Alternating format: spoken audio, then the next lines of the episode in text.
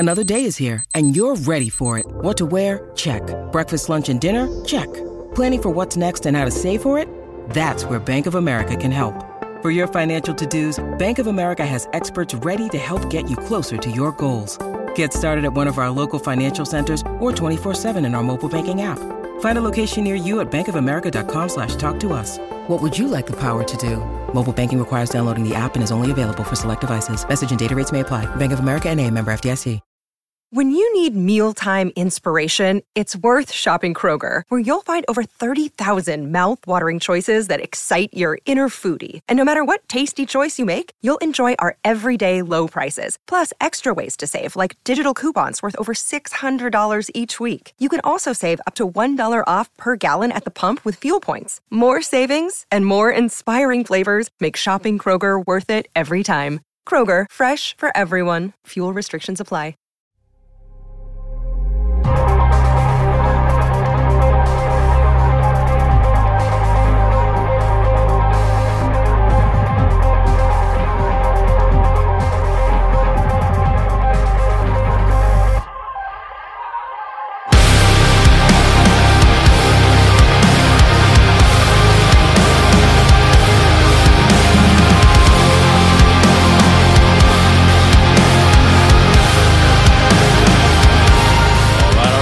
Welcome into another episode of Hockey Royalty Live, the official podcast of Hockey Royalty dot com.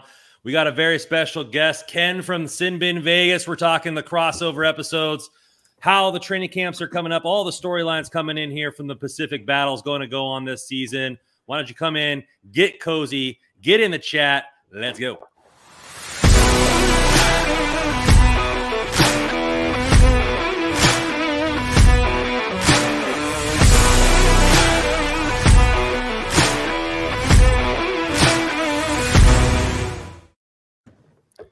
Now, this is the first one of this series. We're going to be getting and try to get everybody on here, but we thought we'd start with uh, the, the biggest rival in the Pacific here coming into Vegas. Uh, you know, the ones that just down the, the desert highway there to in Nevada, uh, the, the Las Vegas Golden Knights. Ken, thank you for coming on. Really appreciate it. How are you doing this evening? I'm great. I'm always good. Anytime I get to talk about hockey, I'm in. And anytime I get to pick on the Kings a little bit, I'm always in. So I'm up for that. So Randon, Randon just said that the, the biggest rivals. Are they, are, are, does Vegas consider the Kings their biggest rivals? Is that a fair? No, no, no. no. I, I mean, it's it, like it was the Sharks for a while there. Then they fell off the map. Right now, I mean, it's probably Colorado that Vegas okay. hates the most. Uh, but I think that'll change. I would imagine that like we're headed back towards the Kings becoming the, the true rival. I think over time, that's probably yeah. what it's going to be. But at least through six years or five and a half, they really haven't been. I'm more talking about the fandom going back and forth on Twitter, which, you know, can be wow. kind of hostile. But uh, on the ice, it hasn't been too impressive. Hopefully this year, you know, the score, the, the standings will dictate that. But let's get into that a little bit last year. Obviously, Kings make the playoffs. Disappointing year for Vegas, not making the playoffs. Both injury-riddled teams. How did you see Vegas uh, going in last season and how that kind of worked out, getting Eichel at the end? Kind of what was the the the vibe there amongst Vegas fans? I mean, heading in, we felt pretty good about it. I mean, as the season started last year, I think pretty much everybody was on board saying they're either the best team in the division or near the top, at the worst, top three.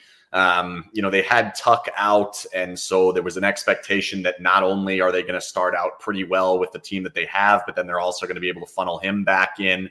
Things started to – they got off to a little bit of a slow start. I'm sure you remember that Kings game to start the season. It's one of the ones that, like, there's a legitimate shot that that game goes down in history for the Golden Knights as, like, the end of what they were. Uh, they, they, they were on top of the mountain for a while there, and then that game was an absolute blasting. And then also Mark Stone got hurt in that game, and Max Pacioretty got hurt in that game.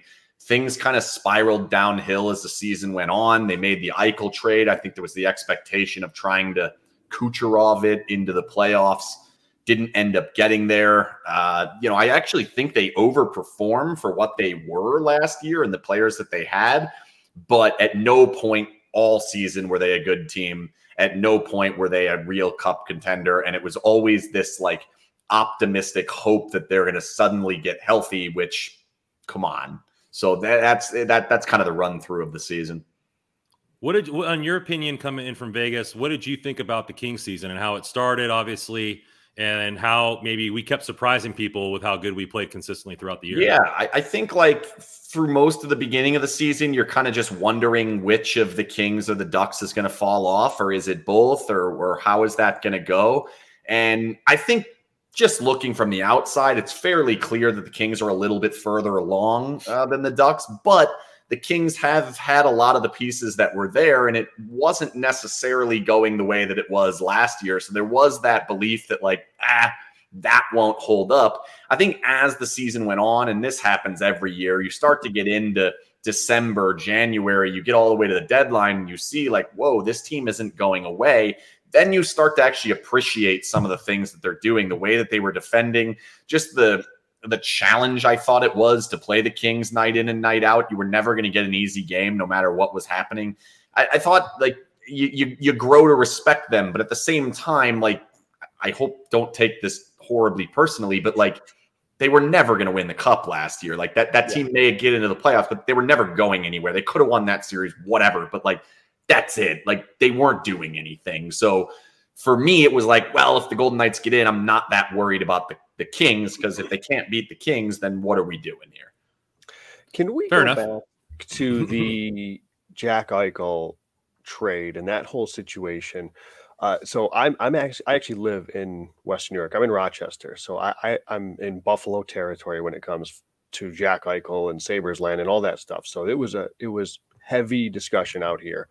Uh, so kind of a unique situation that he goes out to the Pacific Division to Vegas, which, I'll be honest, I thought, and I know uh, our co-host Russell Morgan doesn't definitely does not share the same sentiments as I do. I thought it was a great fit because I thought the one piece Vegas was missing was that elite one C. Um, can you talk a little bit about the trade, how it was kind of viewed uh, from your end, from the fans' end in Vegas, and both then at the time when he was hurt, right? Then he played, a what, thirty games or so. And yeah. now as we look ahead into next season, how has that conversation kind of shifted? I think you're definitely right that there was a belief, and there has been a belief over the past four years that like they're not strong enough up the middle to actually get something done. The results on the ice kind of challenge that, at least in my opinion. You go to the cup final. I don't think they lost the cup final because they didn't have good enough centers. I think they lost the cup final because they ran into a hell of a team that was basically their time to win. You know, then they were, you know, year two happens, year three, they go to the conference final, year four, they go to the conference final. It's like, is it really centers that are the problem? But at the same time, when you look at the names on the paper and you're like, are you winning a Stanley Cup with Chandler Stevenson as two C? It didn't really make a lot of sense. So from that aspect, I agree with you. I think the biggest challenge that kind of came up in the whole trade was like, they weren't in a position to do it. Like, yes, you need a center. Would it be great to have Jack Eichel? Absolutely. Is the trade itself not that bad? Yeah, I'll give up Tuck, Krebs, and a first-round pick for Jack Eichel. Like, that doesn't bother and shouldn't bother anybody. But when that move, sending out five million dollars and two first-round picks, essentially, and you're still ten million dollars over the salary cap, like, you're just not in a position to actually make that move. You're you're you're buying at a deficit immediately, and you saw what ends up happening. They end up trying to trade Dodonov. The thing gets blown up in their face. They get him back. He ends up having to go again. Then they have to give Pacioretty up for absolutely nothing. Lehner ends up having all the surgeries, and he's out for the season. And all of a sudden, it all kind of comes back to that trade, and then you can go back to the Petrangelo one before it and say, how did they get in a situation where they were so good and had cap space to now they're not that good and they have absolutely none, and they're giving players away for absolutely nothing? Like, the Eichel trade itself was such a scream at the, like, we can't do this, but we're doing it anyway. And, and to be completely honest, I wish I could get someone on the record to say it. I think there was a real belief that, like, we're going to get Jack Eichel, we're going to play a season at ninety-two million dollars when the salary cap is eighty-one, and we're going to win the Stanley Cup right now. Like, the window is open. This is it. We're doing it today. And then as it fell off, you see the pieces, you know, crumble. And all of a sudden now you're like, man, what did they do? And that's kind of where we are now. Yeah. And I, because I think it, uh, what made it even worse was Eichel obviously wasn't healthy when they acquired him. So you're shipping guys out, a team yeah. that, that, I mean, I look at Vegas and even to this, to not to jump too far ahead, but obviously this season I look at Vegas and they are a really good hockey team. The problem is, at least in, in my opinion, and I'd be curious your thoughts, as talented as they are, if if things go haywire again with the injuries, there's a significant lack of depth. Yeah. And, I, and I think that's what kind of caught up to them last year. But per, perhaps the difference between them and the Kings was the depth that L A had to backfill, right? That yeah, Vegas yeah. has kind of traded away over the right. last few years. And they don't draft very well. I mean, it, well, I shouldn't say that. Like, we've gone through it. It's hard to make the argument that they don't actually draft well, because they did draft the captain of the Montreal Canadiens. They did draft a guy who's going to be an, in the Buffalo lineup. Like, th- there's something there. They did draft a guy that shipped off and got them Mark Stone. So, but those second to seventh round picks for five years, they're not really finding a lot of players that were ready to fill in and ready to take that step. They put in Jake Leschyshyn and he doesn't really do much. Jonas Rondbjerg, same thing, isn't really up to snuff. You know, they didn't really have that guy that can push forward and get paid seven hundred thousand dollars and play at the level of a guy making four or five million. And that's kind of what happened was as the injuries started to pile up, you get the Michael Amadios and Ben Huttons, Rondbjerg, Leschyshyn, Cotter, you know, these guys into the lineup. And they went even deeper than that. Zach Hayes, Braden Pahal played games. Like, when you get to that point, you need guys who can hold their own. And they just didn't last season. I think when you look at the team now, they've actually shipped off two, potentially you can make the argument three if you consider Codwin, usable pieces in their lineup and replaced it with absolutely nothing. And so now the belief is, well, you're going to get a step out of Jake Leschyshyn. You're going to get a step out of Paul Cotter. I'm not sure I believe that's the actual case. And then you haven't even touched on it at all. They don't have goalies. Like, their goalies are all unproven. There's a reason to believe that any of the three of them could step forward and be halfway decent to good. There's a reason to believe that Logan Thompson could make a run at a Calder. But there's also reason to look at their lineup and look at their goalie room and say, that's in the bottom third, if not bottom five of the league. So now looking at it as far as the N F L is concerned with the Rams, they traded away all their first round picks and traded for proven players and ended up winning a Super Bowl. Maybe they weren't the best team, but it ended up working out for them in their favor. It seems that Vegas is doing something similar. They're just like, okay, these, these players are improving. We're getting guys to come in. Is that a product of the instant success? Is that a product of just like the way the ownership is is is going about it? Or do you think it's really something that is proven in another sport but maybe can't be done in hockey?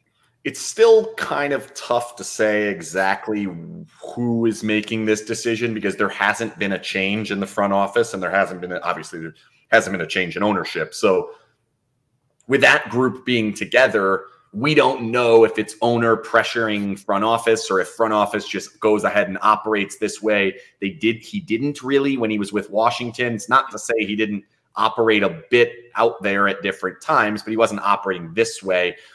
I think when, when you really look at like the early success, you look at a team that went to the cup final, had a bunch of cap space and did it with players that really weren't seemingly going to be able to do that. You start to say, okay, if we can funnel in better players than what we have already, shift everybody down the lineup, why can't we win this thing quickly? And then what happened, and I don't understand why, to be completely honest, they just started replacing guys that didn't need to be replaced. They're replacing Marc-Andre Fleury. They're replacing Nate Schmidt. They're replacing Eric Holla. They're, you know, James Neal, David Perron. And I understand that a lot of these guys did not go on to be great players after they left the Golden Knights. But what they were doing was they were plucking these guys off and plugging in massive contracts that are usually a lot older than the players that they had.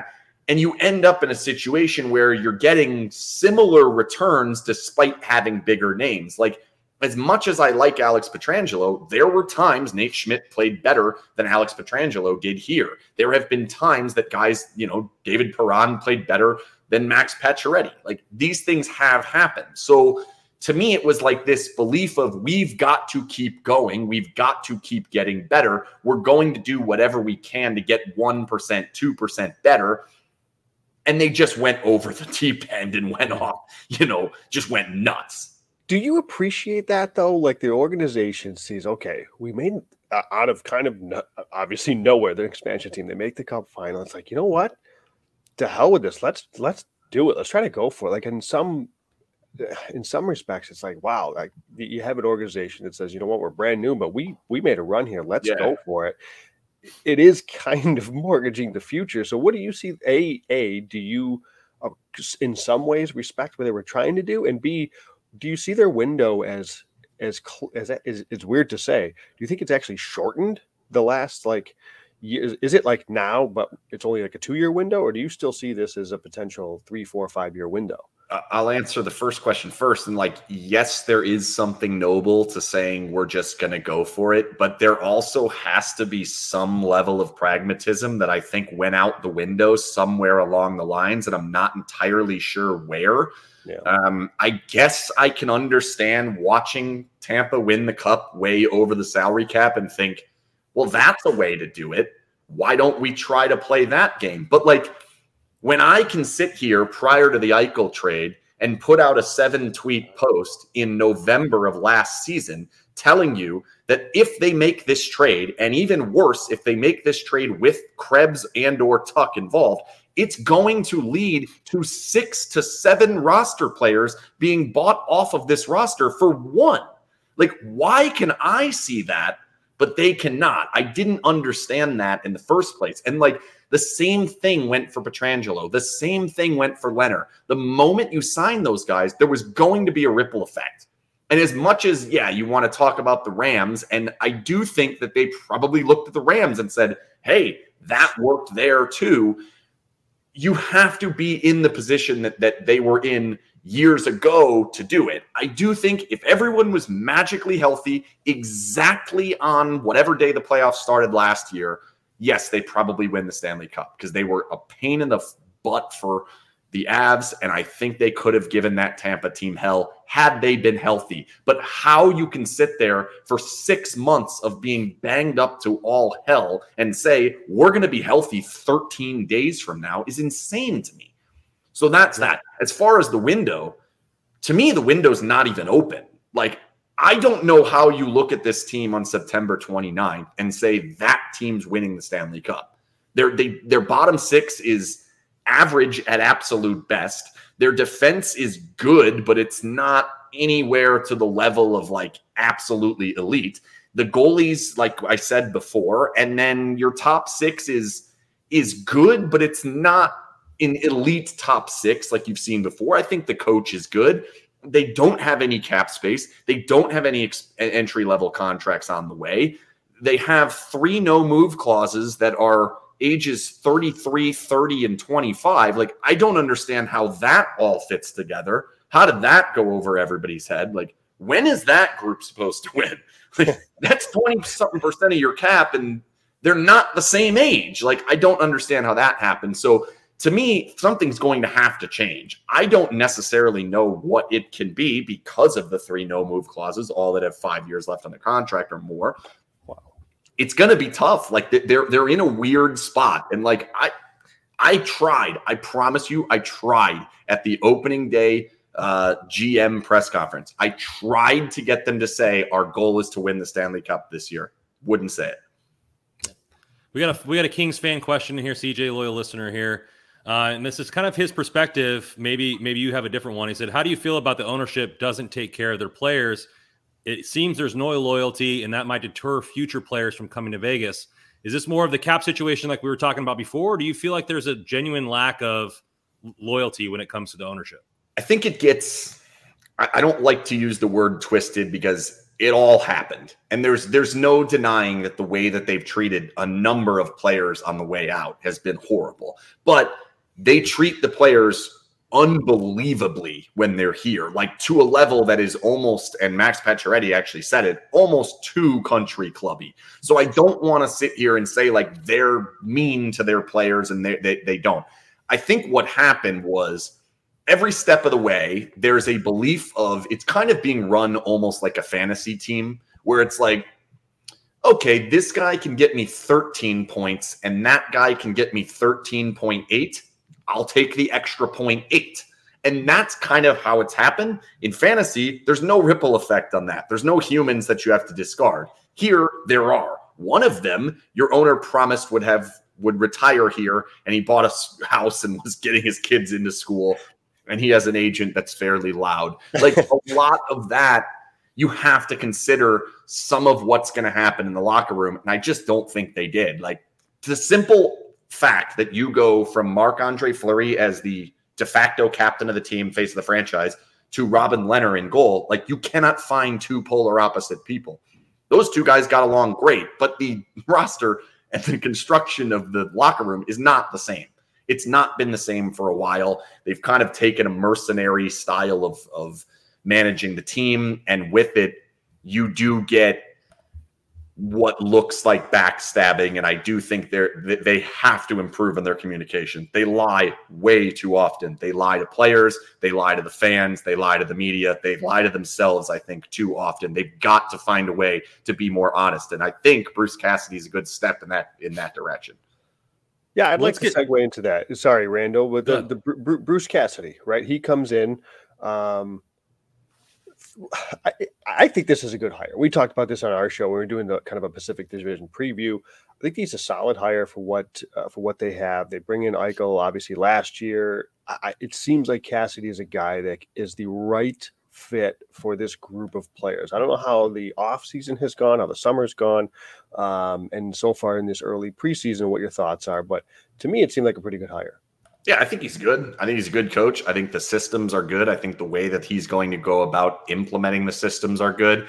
I do think it's going to be a little bit of a shock to the system when they have a rough game and he comes out and says what he's going to say. Like this morning, just out of nowhere, he said, well, Amadio's not very good at getting pucks off the wall, so we're going to have to improve that. And it's like, okay, yes, I'll write about that. Like, you know, and those are not things we saw in the past. Like, Gallant would never say a negative word about anybody. DeBoer would kind of massage it in there in a way. And this guy's just like, yeah, that guy's not good enough. And and he said it about young players. He said it about, and he says it about veterans. Like, it's, he's not afraid. And so there is going to be a little shock to the system there. The, the, the, the challenge for me in kind of getting excited about Bruce Cassidy is I think they had a top ten coach when they started the franchise. I think they fired him too early, and then they hired another top ten coach. And then I think they fired him too early, and then I think they hired a third top ten coach. Like, are we going to go through all ten before we realize coaching hasn't been the problem here? So like, you gotta, you gotta, could, what the heck happened? And not to go too far back, what the heck happened with Gallant? That seemed to be perfect. It seemed to be yeah. What happened? He just wasn't compatible with the front office. Like he's he's going to do what he's going to do, and he's going to do it in his own way. And then he's going to stand there and tell you, I'm doing it this way, and there's nothing you can do to stop it. And I also think he was brought in to kind of babysit for a couple of years. And then all of a sudden they go on the run and he's winning Jack Adams and he's the face of the franchise in many ways other than Fleury. And, you know, fans are falling in love with him. Things didn't go as well the next couple of years. They started to feel like, well, we're going to have to make this move. I think DeBoer gets fired and they say, that's the guy. He's better. He's better in line with us. He's going to be better for us. And I think that that's kind of the way they went. Little did they know that I think they actually need a foil to themselves, them being the, the front office. I, I, they are very uh, callous, I would say. And I think you need kind of that shield for the players to go to to complain about the front office. They had it with Gallant. They did not with DeBoer. If you went to DeBoer and said, I don't like what they're doing, he'd say, well, go talk to them. Where Gallant would be like, yeah, they're, they're jerks. I don't like them either. Right? Where I think, I, and I'm not really sure where Cassidy falls in there yeah. yet. But but yeah, that was, a, that was a saga that was just, it's a mistake. Like it was a mistake to fire Gallant. It wasn't a mistake to hire DeBoer afterwards. Like he was good. Mm-hmm. I think it was a mistake to fire DeBoer. I thought it was too early. I don't think it was a mistake to hire Cassidy. Like they keep finding good coaches. I don't know how they're doing this, but yeah. you know, there we are. So let's get going into, let's move fast forward to, uh, you know, a couple of weeks from now this, in this season, training camp has started. Uh, obviously we played each other a couple of days ago there. What are the major storylines for Vegas coming in? Cause you know, Kings fans are peppered with, you know, Quentin Byfield and getting Kevin Fiala and getting Drew Doughty back and the Brant Clark hype train going on.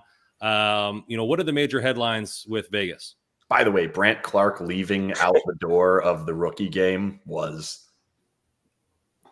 chef's kiss, absolutely yeah. brilliant. Like, I saw that and I'm like, yes, I love it. But that's a different topic.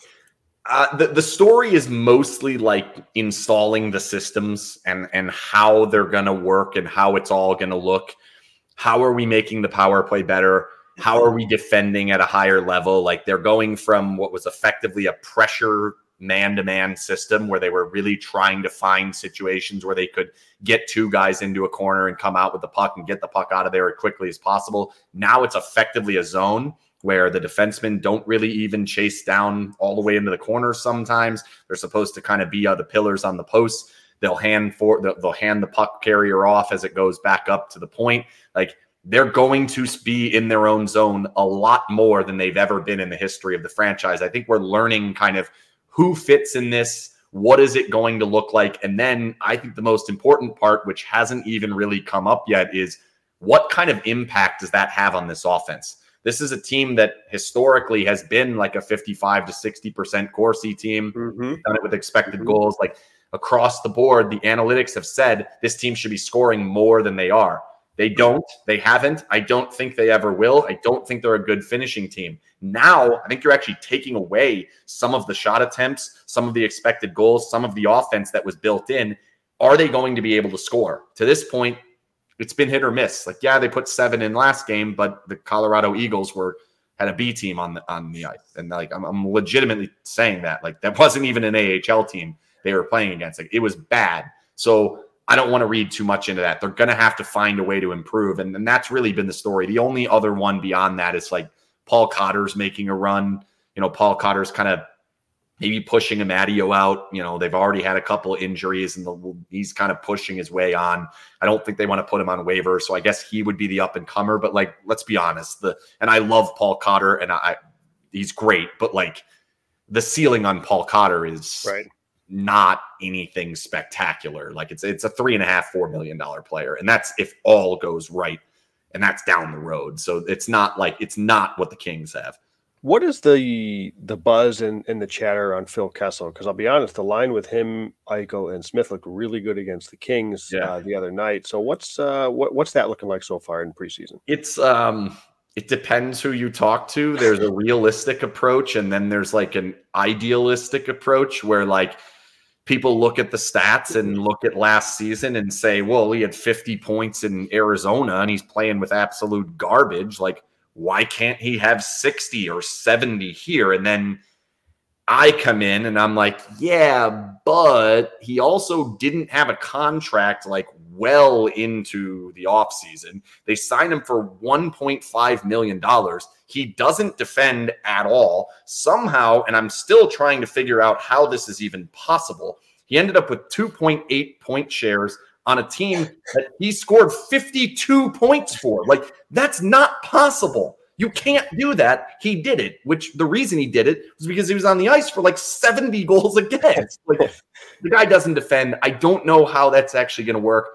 I don't think he's going to be on the first line with Eichel. I just don't see how they can live playing against high-end lines night in and night out, and especially in road games where they have Eichel and Kessel on the same line. Like, I just don't see it happening. And then beyond that, is he really playing eighteen, nineteen minutes a night? Like, there's no way. Like, that's insane. And you're a good team if you're doing that. Like, I envision that- Kessel coming in and being a third line player, but first power play type of player. Um, cause yeah, he, he does nothing other than finish. Right. Like, he can shoot the puck and he yep. can, he, he can skate up and down the right wing. He, he moves it, but yeah. yeah, you're right. Like, and even then the problem is, if you're planning on having him on the third line, who's he playing with here? Like, is he going to generate offense with Nick Howden and, and Nick Waugh? Like, Brett Howden? I don't even know Howden's name anymore, apparently. Like, I don't know. I, I just, I, I don't, I don't know how it's all going to work. I think we're going to end up coming out of this season. He'll put up forty points. And for the most part, everyone's going to be like, yeah, but what did it really do? I don't think it's a bad signing, though, at all. Like, I think it was a good move to get him. I think it's better to have that option, but they got to be careful. Like, you can't just sit there and say, yeah, he's seventy points. Like, what are you doing? Yeah. Now, with the biggest offseason move, obviously, for the Kings is Fiala. How do you view that line going forward? Obviously, him, Kempe with a breakout year, and Kopitar. You've seen that first line struggle year in and year out lately during this rebuild. In your opinion, how, how has that changed for you, in your opinion, in this upcoming season for yeah. watching this watching the Kings team? Scary. Like, it's it, it's a team that did have some trouble scoring from time to time last season, and, you know, that's something the Golden Knights also had the same issue. Uh, they they defend. They, they're going to be a pain to play against. Like, Fiala hasn't been great against the Golden Knights, so I don't, I don't know how that's going to actually work in the matchup itself, but I do think he's going to be pretty darn good. Like, it's a good signing. I'm not sure about the contract. It's a little lengthy and rich, I, I think, for a player that's done what he's done in his career. But when you really look at the depth of the team, you look at the twelve-man forward group, and you're like, That's that can work. Like, there's a lot of a mixture of a good hockey team in there. I I, I like the Kings. Like, I'm probably going to pick them to finish second, first or second in the division, and I'm, I'm, it's not Vegas who's going in the other spot. It's funny. I was looking before we chatted at the latest uh, you know, uh, one of our sponsors, DraftKings, uh, to see what the latest division odds were. And Calgary and Edmonton are atop. Um, And Vegas is third, ahead of L A, and it doesn't sound like you necessarily agree with that. Um, where would you peg Vegas coming into the season in terms of the Pacific Division? So I think when you look at just the rosters themselves, it's hard to put Vegas above Calgary, Edmonton, or L A. I think they're in a similar spot to Vancouver, where you can look at the roster and say, there's a lot to be excited here. But there's also some issues. There's some holes in this lineup. Clearly, Edmund or uh, Vancouver's is defensively. Vegas's mm-hmm. is clearly goaltending and then scoring. So there are definitely concerns there. Do I think the Golden Knights can win the division? Yeah, I do. I, I really do. Like, they have enough good players. I do think the system could potentially be a fit. I do think it's possible that one of the three goalies figures it out and becomes a legitimate option for them. I think there is a path. Would I pick it? Absolutely not. Like, there's no way. I I think it's more likely they finish fifth than that they finish first. And and that's just because there's a real chance that they hit the injury bug again. Like, if you yeah. look at the history of the league, the team that had the most injuries the year before, they usually don't repeat as having the most injuries, but very rarely are they anything but average. Like, they're usually in the middle, if not closer to leaning towards the side of having a lot more injuries. Like, they already have three dudes who are out for the season. Like, Shea Weber shouldn't count, but Robin Lehner's out for the season. Nolan Patrick's out for the season. They're a better team if they have both of those guys, and they don't. So that's before we've even played a game. They've already had two injuries. Like, I, I we're already having them. They're running into it. Like, Will Carrier got injured in the game. They said he would have come back. They said it was precautionary to keep him out, and then he's out for a week. Like, what's going on here? So I, I I think that there's an argument to be made that one of those teams we think is going to be good, the Kings, Edmonton, or Calgary, one of them's not. Mm-hmm. That's how hockey goes. I don't know which one it's going to be. One of them's not going to be good. That's going to open the door for the Golden Knights to just waltz into the playoffs if they're halfway decent. And not only that, we've talked about it, Randon, on our show, is that there's going to be a team that surprises, whether it's Vancouver or Anaheim or Seattle. Um, like the Kings were a surprise last year. Yeah. Let's, let's you know, be honest with it. There could be very well another one of those teams in the Pacific that is a surprise, in addition to the fact of one of those top three teams is probably not going to be one of those top three teams, right, as you alluded to. So uh, I, I think that's a good point. You uh, let, let, let's ahead, uh, let, let's get into here. We brought, brought up our sponsor. Let's go to that. And if you like betting, the N F L action's in full swing here at DraftKings Sportsbook, an official sports betting partner of the N F L. We're talking touchdowns, big plays, and even bigger wins. New customers can bet just five dollars on any N F L team to win and get two hundred dollars in free bets if they do. If that's not enough, everyone can boost their winnings with DraftKings stepped-up games, same-game parlays. Right now, every lay you can add, and you can boost your winnings up to one hundred percent with bigger payouts than ever. Why bet on football anywhere else? To make things sweeter, we can throw down on the step get, uh, stepped-up same-game parlays once per game, all season long. Download DraftKings Sportsbook app now and use promo code T H P N to get two hundred dollars in free bets if your team wins when you place a five dollars bet on any football game. That's code T H P N only at DraftKings Sportsbook, the official sports betting partner of the N F L. Minimum age and eligibility restrictions apply. See show notes for details. Take it away, Joe.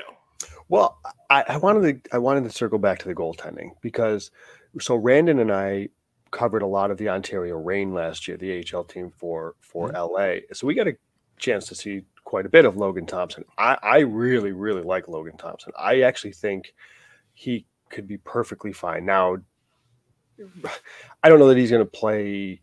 It'd be fair to expect, you know, him to play fifty plus games and be this, you know, whatever. But I, I think he's a good goaltender. And I think if he can, can I think he has enough talent to contribute. And then I, I actually also like Aiden Hill. I may be in the minority there, but I actually kind of like him. I think that's a subtle, good pickup for them. Um, I actually am, I'm okay with their goaltending situation. As crazy as that may sound, I feel like I'm a little bit more bullish on Vegas actually than Ken is this year. Um, but a little you, more. You you've talked about, you've talked about the you've talked about the goaltending, and you I can definitely sense some hesitation. So yeah. Digging a little bit deeper there, what what was your thoughts about a you know what are your thoughts on Logan Thompson, but also the Aiden Hill acquisition? I mean, Logan's done it every step of the way. Like there's there's not a lot in his career that's actually on the ice that's saying that he shouldn't be able to do it. However, I can't get off the fact that he didn't get drafted. He didn't play C- Canadian juniors much beyond what, what most guys do, and then didn't even get drafted out of that. He ends up going to Canada, Canadian college, which is super rare. Literally, I don't think there's another goalie in the past twenty years that's come that route that's actually made it. And every single step of the way, the Golden Knights sign him. He has the opportunity to be the backup last season. They go out and buy Laurent Brossoit. It seems like here's an opportunity to hand him the starter role. They go out and buy Aiden Hill.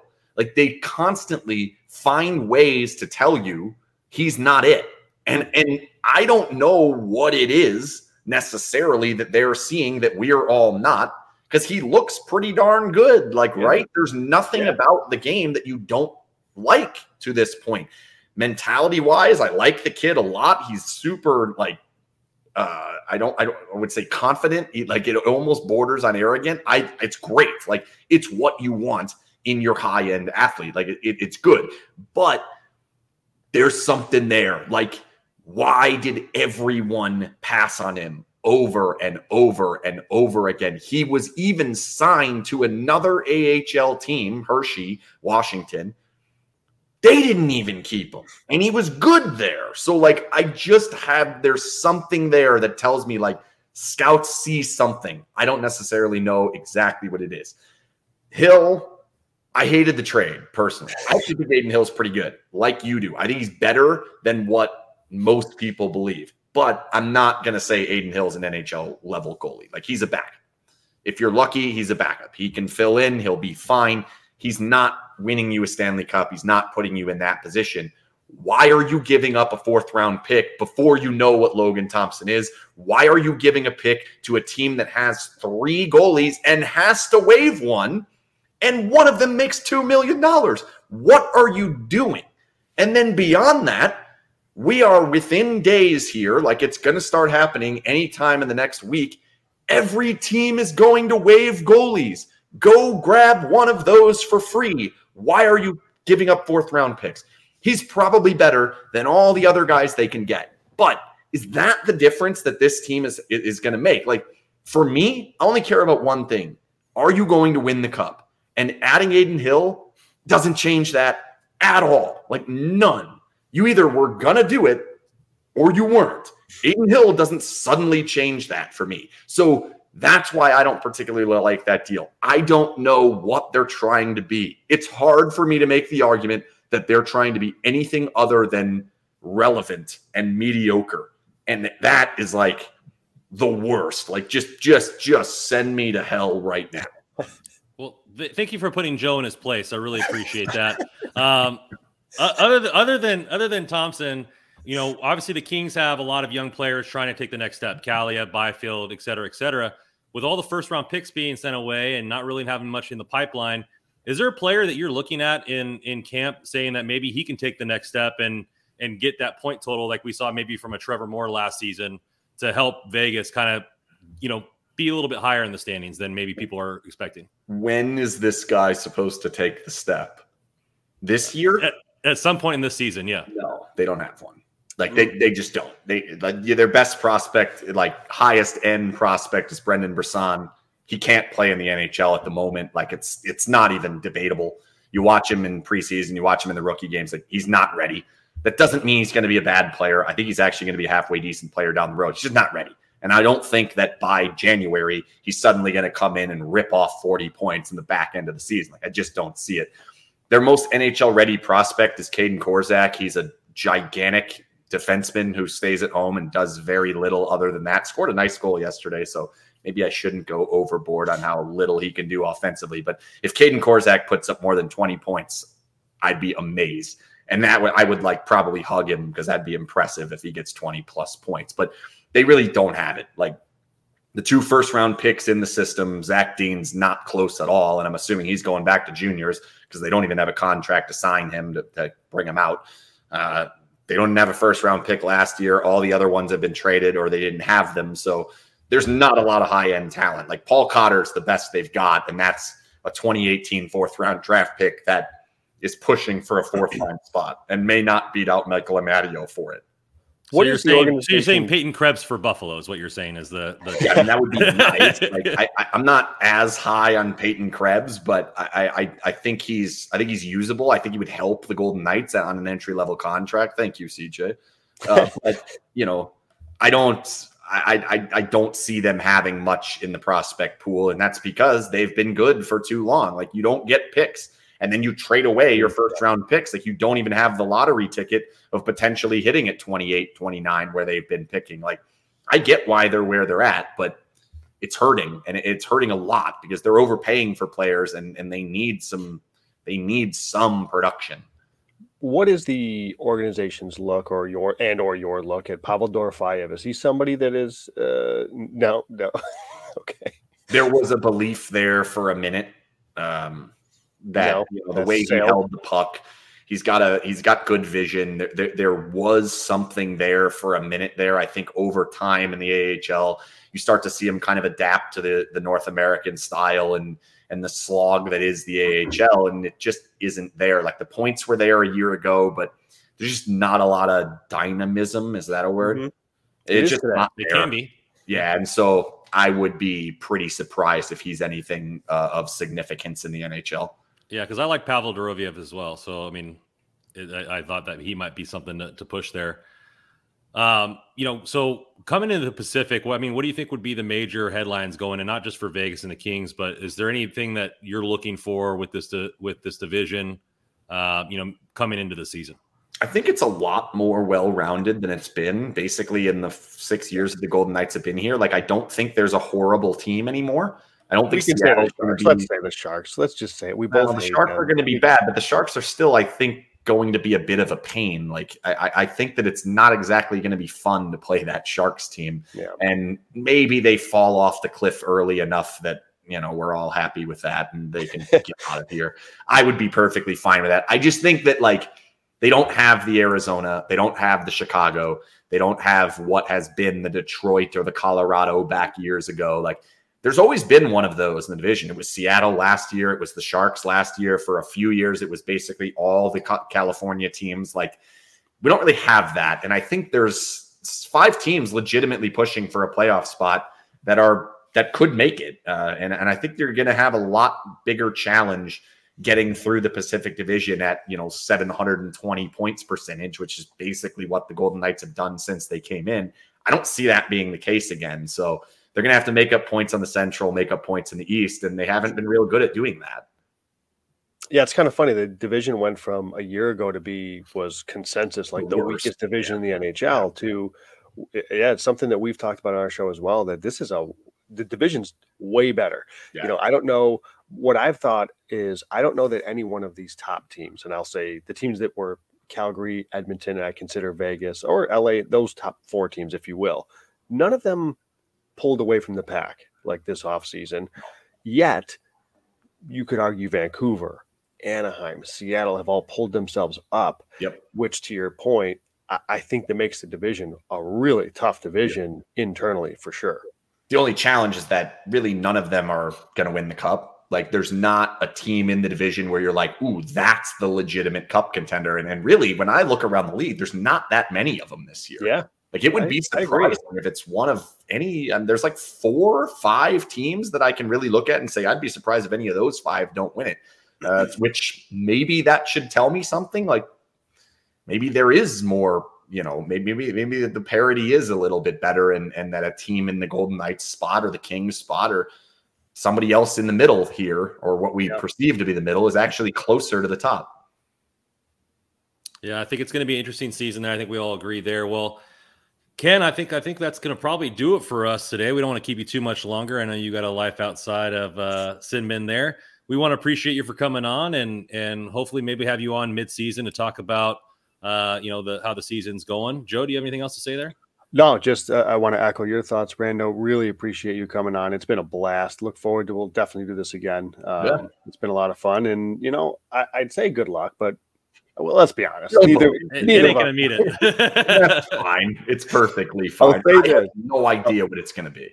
I'll say this. I think Kings fans are going to love this podcast. We've got a Vegas guy on, and he's just trashing the, you know, Sorry. The, the, I think they're going to love it. I mean, well, I can only say what I see, and, like, maybe they change my mind. I've actually been impressed through three preseason games. I don't know how much that matters, but, you know, it's it's it's hard. Like, they were a legitimate cup contender for five years, and now you look at the roster, and I just don't see it. Maybe I'm missing something. I've done it before. I've missed it in a big way before, five years ago. But I just don't see it at the moment. And I'm hoping I'm wrong. I'm, yeah. I really am. But I, I I don't think I am. Well, as always, you guys can find us at hockey royalty dot com, at, uh, at hockey underscore royalty, at J W Paterino, at Rana Commando twenty-four, at Sinbin Vegas there for give everybody a follow. Um, you know, for the, the season upcoming stuff, uh, Ken's pr- pretty brutally honest, as you can tell. So his, his post might be n- n- nothing different. Definitely there. follow Sinbin. Definitely follow Sinbin Vegas. Uh, as always, you guys can find us on Twitter. Like I said, articles coming out daily. Thank you guys so much. We're going to have much more of these preseason previews. Again, thank you, Ken, for coming on. Uh, and as always on this podcast, go Kings go. Go Kings.